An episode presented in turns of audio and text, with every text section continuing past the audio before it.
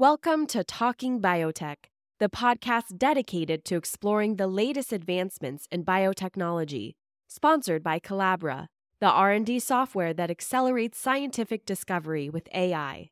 Each week, we'll dive into the latest innovations and discoveries with industry leaders and pioneers. Now, here's your host, Dr. Kevin Folta.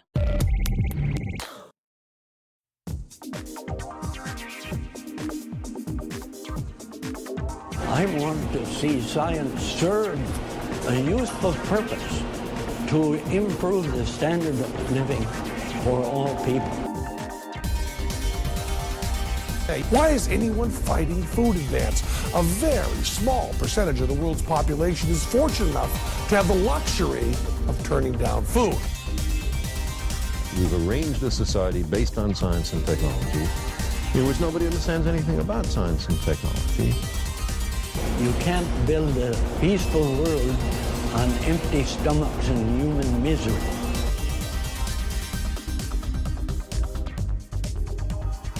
Thank you for listening to the Talking Biotech podcast. It's the weekly biotechnology podcast that's not just about biotechnology, providing information to help you change hearts and minds, moving innovations to application with communication.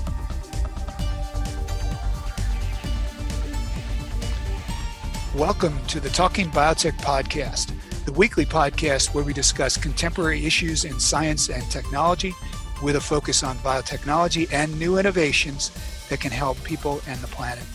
I'm Paul Vincelli, sitting in for Dr. Kevin Folta. Kevin, again, uh, thank you for the, all these opportunities to, to do Talking Biotech podcast.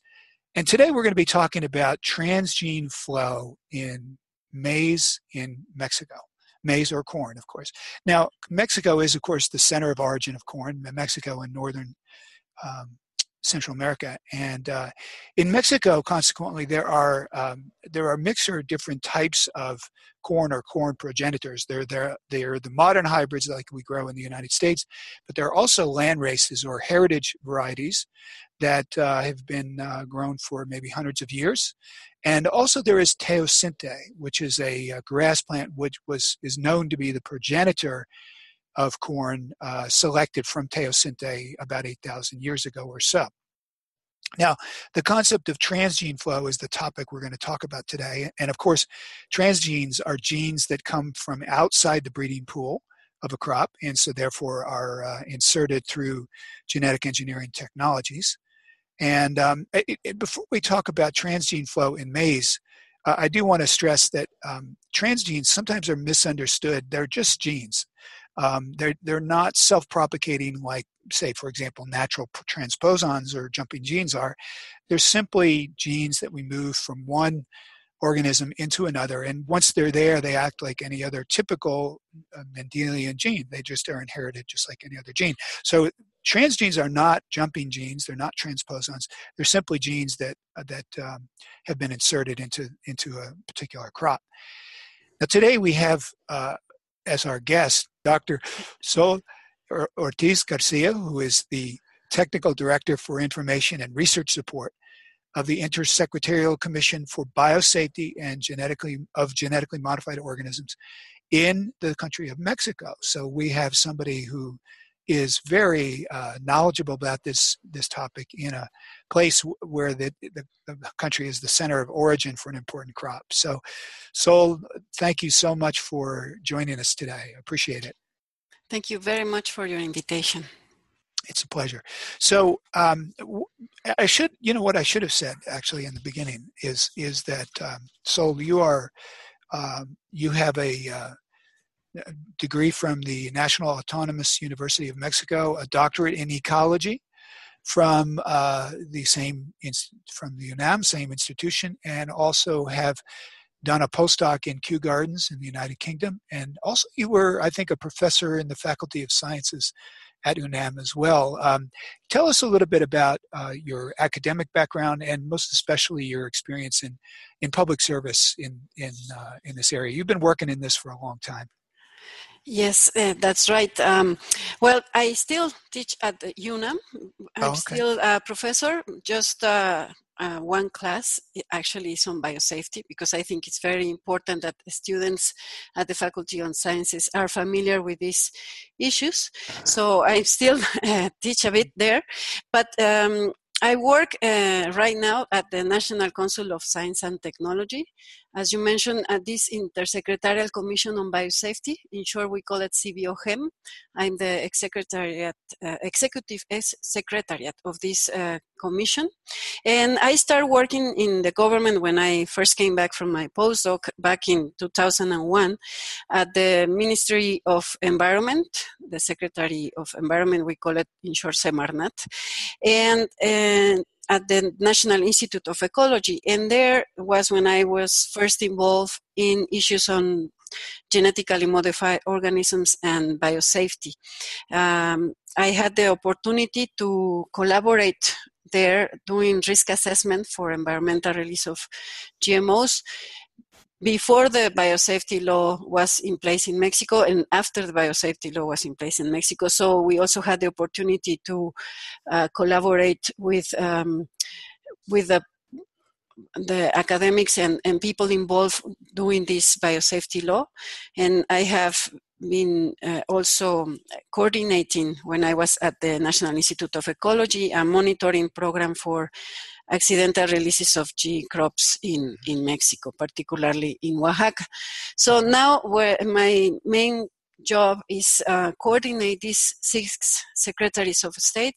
We, we have uh, this intersecretarial commission where we have the Ministry of Health, Ministry of Environment, the Ministry of Agriculture, Education, Treasury, and Economy, as, as well as the National Council on Science and Technology, working together to establish uh, public policies on the safe use of GMOs in Mexico. Mm-hmm. Mm-hmm. Yeah, actually, what I what I think is most uh, important about your background, as I look at it, is you you come trained uh, and and with credentials as an ecologist, and not an agronomist, and and, and not to disparage agronomists because they help feed us, but uh, but your perspective is sort of that maybe a bit of an outsider look to farming systems, and and and I think it's a really appropriate uh, background for the kind of work you're doing. Yes, that's right. I I came to this with a different perspective, and I think that I have learned a lot from agronomists as well, sure. and I have been able to, you know, share the views of ecologists, and I think that that is a, a important thing about GM, uh, GMOs and other technologies that where you involve different uh, specialities, they say, or, or different perspectives that you can communicate with each other. Yeah, yeah, that's huge. I agree. That's very important to be able to talk across disciplinary lines.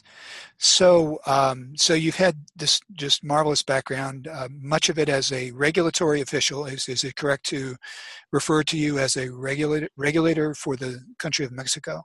Sure, that's that's correct, and I think uh, that um, I also had this uh, technical uh, perspective, but mostly today I'm I'm most related with with policies. But yeah. yes, I have this uh, background. Background, sure. So. Um, it, it, let me see. Let me review uh, the facts as I understand them with respect to GM crops in Mexico. There are two that are approved for production in Mexico: soy and cotton, uh, but not corn. Uh, and uh, and and that is, I presume, to protect. Maybe it's been based on protection of the the land races that are common in Mexico uh, and teosinte from transgene flow. Is that am I close? Is it correct? You are quite close, um, except that uh, we have also allowed the environmental release, the, the, cultivation of other crops. Right now, as you said, it's just uh, corn and also some alfalfa. In previous year, we have allowed the planting of lime, uh, lemons, um, tomato was the first one back in 1998. Oh, oh okay. The uh, Flavr Savr tomato? Actually, the the first one was a insect resistant tomato with BT. Oh, really? The second was oh. one was Flavr Savr. Wow. But yeah, that was a long time ago. But right now, uh, for environmental release is just uh, cotton. We have um, um, judicial prevention for planting right now uh, soybean until we do indigenous consultations. But um, we have been planting soybean since 1996 until uh, 2015 was it? 16 okay. so the production of soy was was during the period of 1996 to 2015 2016 to be 16. more precise sorry. Okay. yes. Cotton is currently grown and has been for a number of years. Is that GE cotton? Is that correct? Yes that's correct. Also from 1996 was the same the first uh, certificates for allowing the planting of GM cotton, and okay. until now, it, it is our uh, one of the um, one of the crops that have reached the stage of environmental release at commercial stage. Okay. So this is something that I want to mention as well. That um, we have in Mexico three different stages for environmental release, what we call experimental, uh, pilot stage, which is like pre-commercial stage and commercial stage. So the only crop that has reached commercial stage right now is cotton. Previously oh. was soybean, but this is this has stopped. Okay. Okay. So cotton is allowed. It is allowed for commercial release. Soy was allowed for commercial release in that front time frame that we've described. You've described, and then uh, well, from 2012 to now. Okay. Because previous, sorry, previously to 2012, it was allowed as pre-commercial, and before oh. it was oh. experimental, and before the biosafety law, there was uh, what we call certificates for release, and so that's how the legislation uh, has also been changed. Okay, the commercial release for soy was 2012 to 2015. Is that right? Yes, that's okay. right. And then let me back up. I'm sorry, but I, I this is so fascinating. Uh, alfalfa lemon, lime, and BT tomato all have history of some sort of release, but not necessarily commercial. Correct? That's right, and also wheat because wheat. we have wheat. Wow. Yes, experimental release of wheat by the CIMMYT. So these five crops are have been allowed for experimental release. That is alfalfa, lemon, lime, tomato, and wheat. Yes, and on, uh, and others that um, actually this is going to. I will take the opportunity to mention that you can uh, consult all this information in a web page of CIBIOGEM, okay. and you can see that all the crops that were allowed in previous years oh, since okay. 1990s until 2018. Okay, all right. Well, what I'm going to I'm doing is making a note. Um, to on uh, the crops that that have been deployed in some capacity and i will send you an email. Get that website and we'll we'll put that on the you know on the website. So yeah wow. So i didn't realize there was so much experimental release of uh, other crops in in mexico. So that there you go. Right away i've learned something. So as is normal for talking about. So, all right. Good. So go ahead. Were you about to say something? I was going to go back to maize because yeah this is you know the, the central crop for, for mexico. Yeah. and before the um, we had a moratorium or a ban for uh, planting GM maize from 2000 from 1998 to 2008 and before that there were some uh, releases field trials as as you, you, call it. And after that during 2009 and 2013 there were many applications for the release of GM maize, and 195 permits were allowed. Of those, 169 were for experimental release, 26 were for the pilot stage that we call the pre-commercial state, but okay. none were for commercial state. And in 2013, there was a legal action um, that is uh, related to the diffuse right of uh, of having land races, and that make the the judge stop the the issuing of permits for GM maize since okay. 2013 until now. Uh, so 1998 to 2008, the corn was grown. Was that as a commercial crop or as a pilot? No, 1998 mm-hmm. until 2008, right. there was a ban for for planting. Oh, there was no, no during no that period planting. of time. No, that plant- was a moratorium, 10 year Okay, moratorium okay, for 10-year planting GM corn. Okay, ten years. Nobody planted uh, legally GM maize. Okay. And then in 2008, the moratorium was lifted, and then in 2009, uh, Sagarpa, which is the Ministry of Agriculture, uh, um, with SENASICA, which is the the um, or- organis- in within Sagarpa that issues permits, allowed Okay. for the release of GM maize, the planting of GM maize in experimental and pilot stages. Okay, okay, okay. And that was when did they uh, then Seneca do that?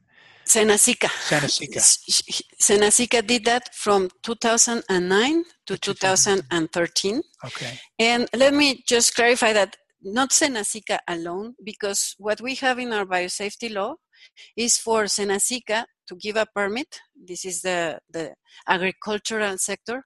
For the agricultural sector to issue a permit for the environmental release of any GM crop, it needs a binding opinion from the Ministry of Environment. So these permits have a favorable opinion for the release of this uh, GM corn back on 2009 until 2013. Okay, and then two, and in 2013 there was a did I understand a court order of some sort? Did I? It's, it's not yet a court order. It's different from the one in, in soybean. Okay. It's, it's uh, from a judge. It hasn't reached the courts yet. Oh, okay, okay. And and at that in 2013 that action by a judge um, what what was the consequence of that? It um, prevented the planting of GM maize until the the suit Yeah. go along. Uh-huh. Is is that the The correct suit, word? yeah, the lawsuit is resolved. The lawsuit go along. So what um, the ones who promoted this action asked the judge was to stop the planting as a precautionary action yeah, yeah. until the decision is is reached. And that decision has not been reached yet. No, yet. Not yet. Okay, good. So yeah, tell us about transgene flow. And by the way, for the listeners, you I know you have a significant publication history in this area, so it's something. Certainly, we're talking to somebody that knows a lot about the topic in Mexico. So tell us what you know, Well, um, which may take a few weeks, but I, I will try to be brief and, and clear. Sure. Obviously, this is a long story, as you said. It, Yeah. it, started uh, almost 18 years ago. So uh, I will try to to reduce well in, in, in the time that I was involved. So what we knew back in 2001 was that there was um, um, a paper by David Quist that uh, said that there were some GM um, maize found in Oaxaca, and this is that, on the paper time. was again in 2001. Did you say? uh, I think it was 2001. Okay, good. Uh, So okay, Yeah, sorry. uh, it's okay. Eh, maybe 2000. No, I think it was 2001. Well, back in those years, um, there was this moratorium that I was uh, telling you about. Mhm. So at the National Institute of Ecology, we start a program to uh, monitor or, or doing inspections in these uh, fields. And so we, we did, and we uh, reported uh, two of the years that we uh, monitor in, in our paper in 2005. And at that time, we didn't find um, GM, uh, GM corn in land races. Mhm. That's GM a- trade, GM G- trades, right?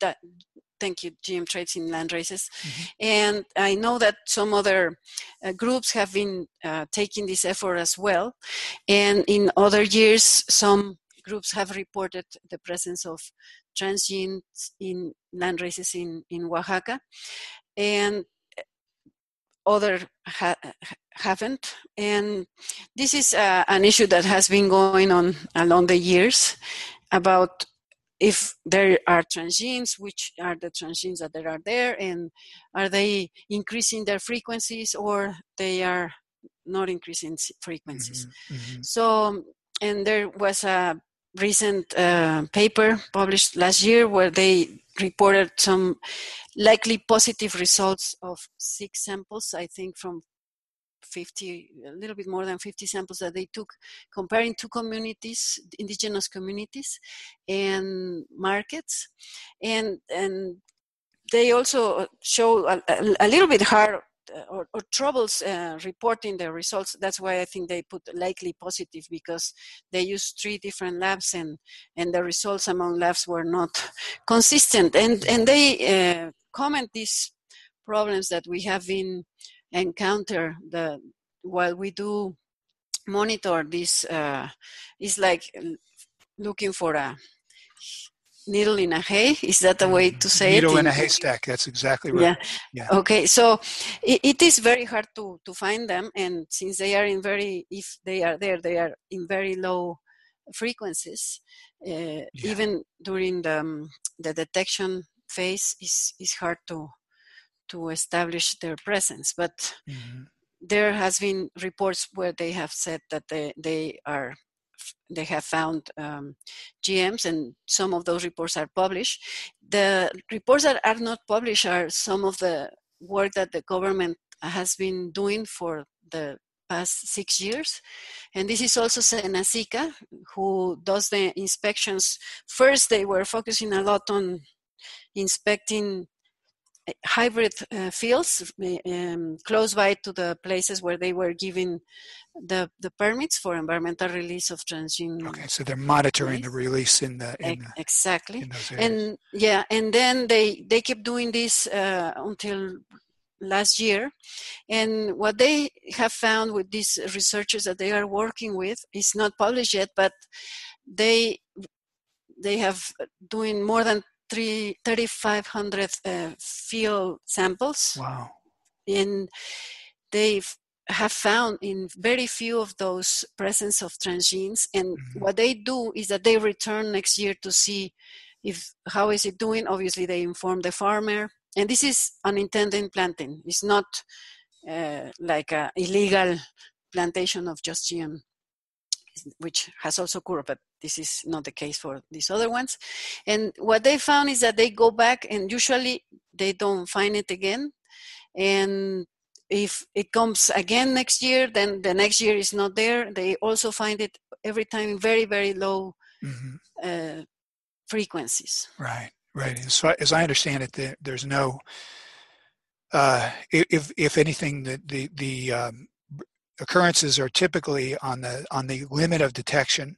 In fact, I, that was my impression of that 2017 paper that you mentioned. Is you know that uh, if if these detections are are are occur are, are, valid positives, they're at the limit of detection, and so and even in those conditions, sometimes you can get um, false negatives. Yeah, false false positives. Yes. Right, right. Well, if it's in the limit and they are there, and you don't detect it, it, it will be false. That'd be a false negative. Yeah. Right. But, uh, yeah.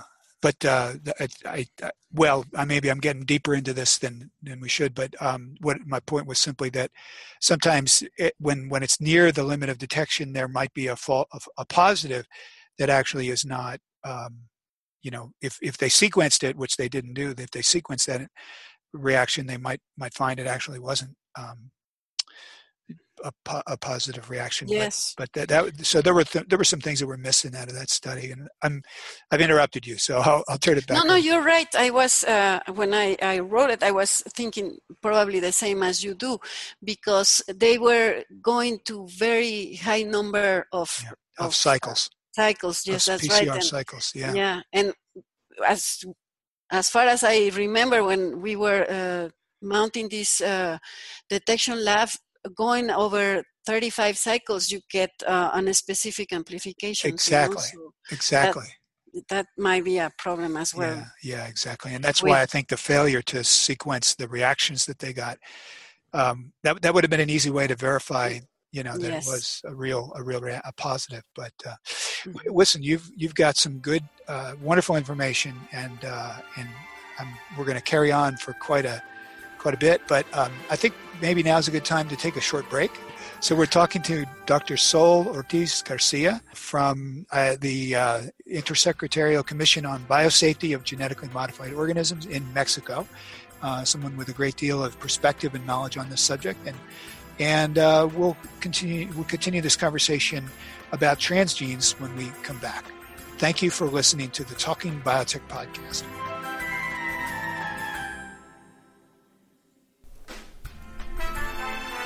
Hi, everybody. This is Kevin Folta. Three years ago, I started an experiment, the Talking Biotech podcast. Now, I had experimented with podcasting and wanted to create content, but I didn't really need a spotlight. I didn't want people to listen and tell me that, okay, you have time for that stupid podcast, but you don't have time to review that grant proposal or serve on the committee or shave the dog. So I did my first podcast, the, the Vern Blazek, Science Power Hour with Vern Blazek. And you know, we all know that didn't turn out so hot. But this week, three years ago, I was on the Joe Rogan experience. It's hard to believe it was that long ago. I mean, Joe was super cool, and the podcast was well received. And at the end, Joe told me that I needed to start a podcast. So I ditched that modulated Vern Blazek voice and started my own series, June 12, 2015. Now, since that time, I've been joined by the outstanding Paul Vincelli and a host of other, well, co-hosts. Uh, they're all awesome. But the real star of the show is the science, and the scientists, and the journalists, and the ag professionals that share their stories. After three years and 130 some episodes, I'm really grateful for all the support and kindness, the 20,000 monthly downloads, and the great buzz we get in social media. It seriously is the high point of my week, and I and I, I do the interviews and produce the episodes and see it go live. And there's nothing better on Saturday morning than to wake up and see that on the phone. That here it, it happened, and it's magic, and we're talking about science. We're creating a durable and useful resource. It, we're sharing science. We're changing hearts and minds. And someday, we're going to look back and see how far we've come. I think we see that already. Thank you for three great years, and thank you for your wonderful support. And we're back on the Talking Biotech podcast with Dr. Sol Ortiz Garcia, the technical, director for information and research support of the Intersecretarial Commission for Biosafety of Genetically Modified Organisms in Mexico. And Sol, once again, thanks for your time and bringing your expertise to the Talking Biotech podcast. Thank you very much for having me. So, so, so we're into a, a very complex topic, of course, and um, so I think the question that really is front and center for me is so if you look at the research that's been done and the work that's been done by government, you know, Mexico and Mexican scientists like you, has there been transgene flow in maize in, in, in Mexico? I think that that's a tough question to to answer as you pointed because you say transgene flow. And i think it might have been very few transgene flow. What we think we are seeing at some point is seed planting from uh, you know from gm maize that is important to mexico because uh. I, I haven't gone into that detail, but we do not allow the planting of GM maize, mm. but we do allow the importation of GM maize into our country. And this is because we we have a, a different system for uh, approving GM crops in Mexico. For example, for uh, food, feed, and processing, we have authorizations from the Ministry of Health and the Ministry of Health, since 2096 until today, have approved a total of 164 events of GM crops. Not all are commercialized today, but uh, from those 164, 80 events are from maize. Different uh, maize, GM maize events that are allowed for food feed and processing in Mexico.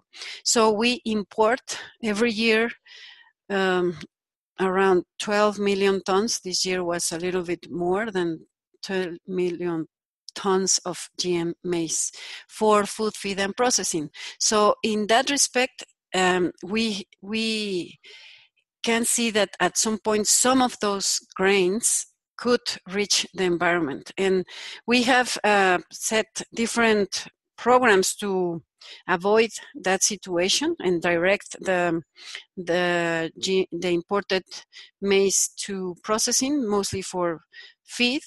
But uh, there are there's the possibility that some seeds could reach the environment because at some point, if farmers buy grain for eating and they decide to plant it, there could be some planting of GM uh, corn. But that would allow a little bit of gene flow. Mm-hmm. But what I think it hasn't happened is introgression, which is okay. uh, the the next step, yeah. because uh, introgression is when you have populations with transgenes fixing their populations, and that is something that we are not seeing this far after 20 years of having GM maize around. Okay. okay. that's a very good statement. So, for, first to back up, you, you say 160 genetic events have been been approved, genetically engineered events, and 80 of those are from maize, and and and those approvals are required even if they're not grown and, and cultivated in Mexico, but they're required for the importation. Is that is that right? Yeah, that's correct. For importing and commercializing GM maize in Mexico, we need to have approvals by the COFEPRIS, which is the National Commission Against uh, Sanitary Risks. Mm-hmm. And it, it's the branch, technical branch of the Ministry of Health, and they do the safety assessment for these uh, GM crops, and they do it according to the Codex Alimentarius and other international standards for assessing risk for food feed and processing of GM crops. Okay, so a lot of that corn is U.S. corn, actually. It's pretty much all of it, most of it, it let's yeah, say. Most of it is. Mm-hmm. So, but you made the distinction as you wrapped up what those comments. Um, you made an important distinction, and you said that uh, you distinguished gene flow, uh, which would occur you know, at least in maize, largely through pollen movement, versus introgression, which is where the tr- genetic trait, any genetic trait, engineered or not, is is it becomes part of the fixed into the population and part of the the population genetics. Is is that a fair summary?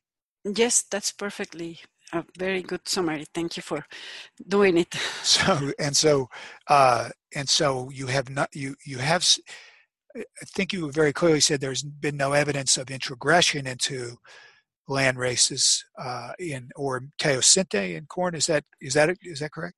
Yes, that's correct. Okay, that's not, not to our knowledge. I mean, we have been and and the SENASICA have been doing all this uh, research, and the the research that have been published, as we were discussing briefly ago, show that there might be presence in very low frequencies. So that doesn't mean that the transgene are, are, are increasing their frequency or are introgressing and getting fixed in the genome of, of maize. And let me go a little bit further with this because I think there, there are a lot of uh, reasons why this is not happening. Um, the farmers, the introgression. The introgression, yes. Okay. Why transgenes tend to to appear? We said some of the sources of this uh, appearance and why they tend to to to go diminish, and, and diminish, diminish their frequency or disappear. Yeah. And yeah.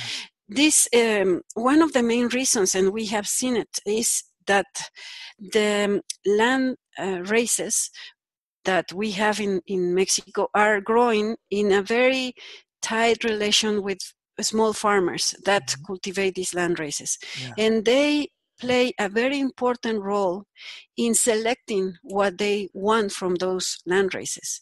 So whenever they, uh, for any reason, they have um, phenotypic uh, characteristic, a phenotypic trait, and not just from GMs, but from hybrid corn that mm-hmm. every time they have these different characteristics that they don't like to see in their land races they don't plant them they save the land race that they want to have they mm-hmm. with the characteristics that they like so this um, uh, let's say artificial selection because it's done by farmers is a very strong um, uh, way to get rid of whatever characteristic you are not uh, liking, or even if there's something that you might benefit but is not in relation with what you expect from your land races, you can select against it. And this is something that makes sense with what you just said at the beginning. The transgenes don't fly by themselves. They they move along with at least 50% of their their genetic material, you know? Mm-hmm. Uh, it, so this uh, genetic material might not be adapted for the places where land races are grown, which are mm-hmm. usually in in with limited uh, nutrients or in in slopes and conditions that are not uh, easy for growing hybrid maize.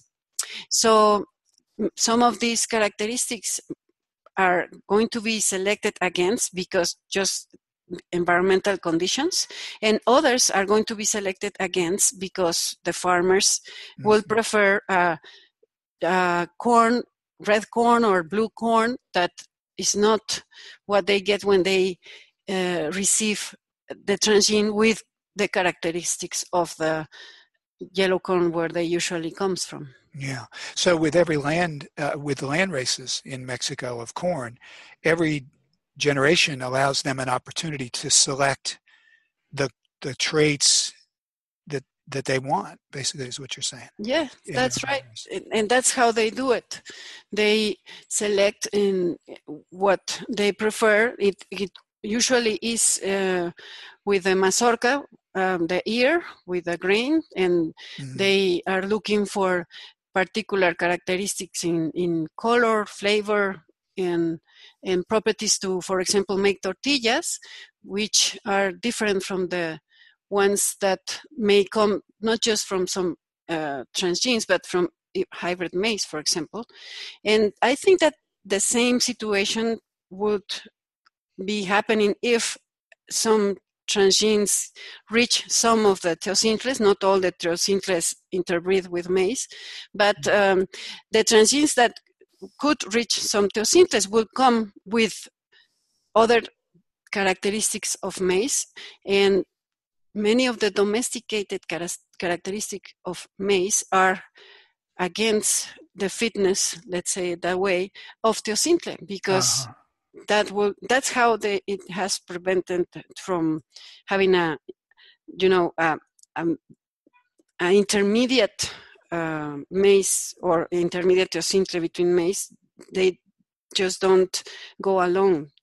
They yeah. tend to be selected against by many reasons. So, so the info, even even hybrid seed wouldn't wouldn't necessarily represent a, a serious risk to teosinte genetics because um, because the traits that um, it confers that the hybrid corn confers may be may may not be at all helpful to the survival and development of teosinte. Am I, That's right. Okay, interesting. You know, so um, you know, certainly, I mean, I, am interjecting an opinion here, but uh, I, I can understand why um, why a company would want to sell engineered maize in Mexico. I can also understand why the country of Mexico may say no. you know, we want to, we don't want to take any chances on uh, on our land races. Um, you know, imagine uh, a, a, trait that is an anti-insect. So BT is is an example. If that were to appear uh, you know, through hybridization and, and pollen flow eh, to appear in a land race, it, a land race, it might be something a grower would select to without even intending to, because they just like the appearance of the the, the grain. So, um, yeah, it's a complicated question, isn't it? Well, yes, eh, that that will depend on also in which is the strongest selective pressure in different places. And in some places, it's not necessarily uh, pests or are not necessarily the pests that are related with the modification. In some places, that it might be the case. But um, also, other characteristics, for example, drought tolerance at some other um, point of time uh, could be um, characteristic that would be selected uh, in favor. Um, maybe more than um, than a BT. Mm-hmm. Certainly, for example, the uh, herbicide tolerant in in land races where they usually don't do uh, don't use herbicides and they they have, for example, milpas, that will not be a characteristic that will easily be selected uh, and, and stay in the population. Right. So it's very casuistic, I have to yeah. say. And this uh, other comment that you mentioned, uh, the country being able to say yes or no, mm-hmm. and and this is a a very big issue because I, I, I see it from an ecology perspective. We are a very diverse country, and not just um, mega diverse in terms of biological diversity, which we actually are, but also very diverse in terms of different ways to cultivate plants. We have very ma- many different um, production systems. We have high input production systems, and we have what we call agricultura de traspatio, which is uh, people growing uh, crops in their backyards. Mm-hmm. So, and, and everything in between. So, uh, there are groups that say no, and there are groups that say yes. And I think that the legislators at at some point try to balance these different ways of, of saying, let's say, from different sectors and different people. And we obviously are very sensitive in the case of, of maize. Uh, but um, we are a big country, so there are places where it might be useful for farmers to try, and if they think that improve their cultivation, not just in terms of using uh, less uh, herbicides or sorry, less insecticides in a way and, and saving money, but also because they will pollute a little bit less the environment. I think that the biosafety law would allow for for that in some places, but mm-hmm. not in others. Mm-hmm. You know, considering the responsibility we have being a center of origin. So this is another issue that has been taken into account with decision makers, where in the biosafety law, there are regions where you are not allowed to even present an application for planting GM, mm. GM maize because mm. you have the land races there. Yeah. As you say, that doesn't mean that if the land race will will get that transgene will uh, jeopardize its existence, but that means that um, the until we know more and we know better, we don't want land races with transgenes. But there are other parts of Mexico where farmers are willing to, to try, and that's why the, the companies decide also to to present applications. So, mm-hmm. so after a risk assessment, you can allow for some planting in some places that okay. will help some people in and make a, a decision in a big diverse country. Yeah, yeah. So I think um, I think you're making the point that that such decisions have to be made on a case by case basis. That's right. Yeah, we have that Good. in our in our perspectives. It's yeah. not the same Oaxaca than Sinaloa, for example, mm-hmm. or Tamaulipas. Mm-hmm. So. Um, so uh, to me it, maybe the point this most salient point of this uh, what i've learned is that gene flow may have occurred on some level at very low levels occasionally in maize but it but we don't see evidence of introgression. And so the the trait that may have been detected you know in year x the next year uh, is very hard to find. And uh, so there's no evidence of uh, introgression at this point which is good news. Um, I, I'm I'm curious what you've got a lot of you've thought a lot about this issue. What lessons can we in agricultural production and um, just in general agricultural production, what lessons can we learn from the experience that that Mexico has had with respect to corn and genetic engineering? Well, um, I think that from my perspective is that in, in terms of this discussion about GM maize in Mexico, yes or no, I think we are missing like the big picture. We are missing a little bit why are we in, in some places losing land races and it's not directly to the use of hybrid maize or GM maize, but is related to other things that are that need to be taken into account for the conservation of these land races. And these are urbanization, for example, or migration. Farmers are, are leaving the, the, the farms.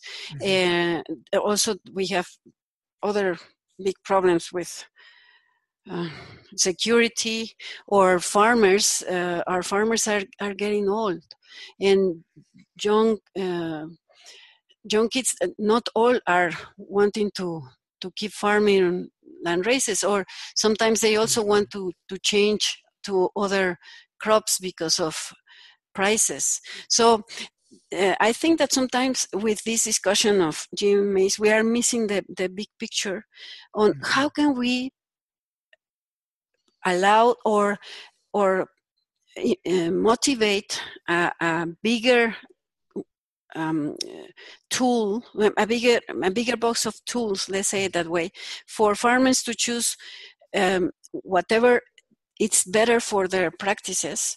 Obviously, uh, complying with all the biosafety measures that we that we have, and in that way, how can we uh, um, finance or, or promote studies or research for new varieties, uh, not focusing that much in the way we generated varieties, but how we make them safe, we made them available, we made them useful, and we made it in a way that contribute to the to a better environment and to a better choices and and, and better ways to, to grow food, which mm-hmm. is what we need. You know, boy, this is why I love doing this Talking Biotech podcast because what a what a great insight. So, um, you, have you've, you've said uh, we, we, may be missing the big picture. Why are we losing land races? I mean, I had no idea that you were, you know. And so, what a wonderful, uh, sad question to have to ask, but an important one. Um, and so, for listeners, I'm going to introduce the phrase conservation in situ, which uh, refers to uh, not conservation uh, just in uh, or in um, you know the cold rooms uh, of, of, of, laboratories of the world, but um, also uh, conservation in out in the field by cultivating these these uh, landrace varieties. And so as the production of land races declines, indeed we do risk losing germplasm that might be useful. So um, this is yeah this is a really important point you've you've brought up and i was one that i was unaware of and maybe most listeners were unaware of.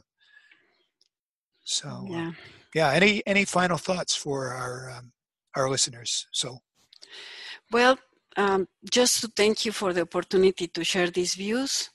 Um, i think that we have to keep in mind that there's different perspectives for many different issues.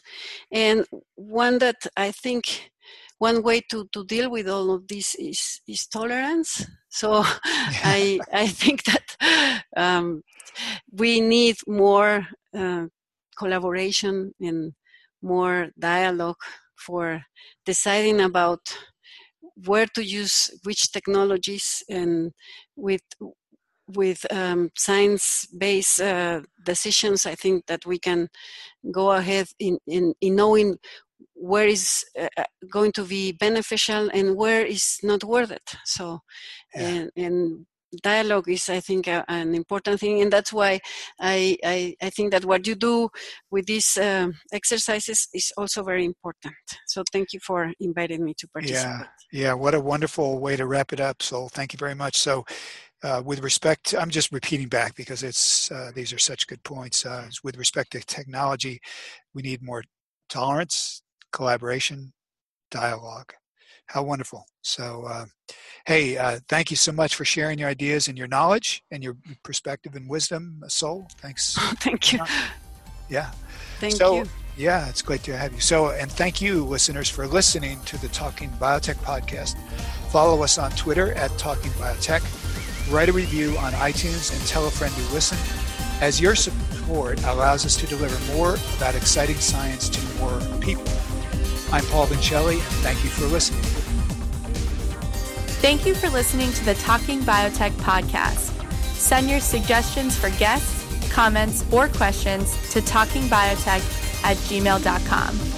Please write a review of this podcast on iTunes and recommend it to a friend. More downloads help us reach a wider audience with science.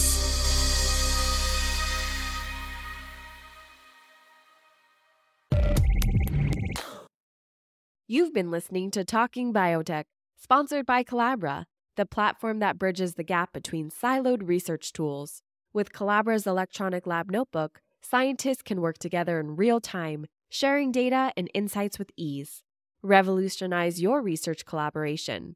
Sign up for a demo today at Colabra.app, C O L A B R A dot A P P.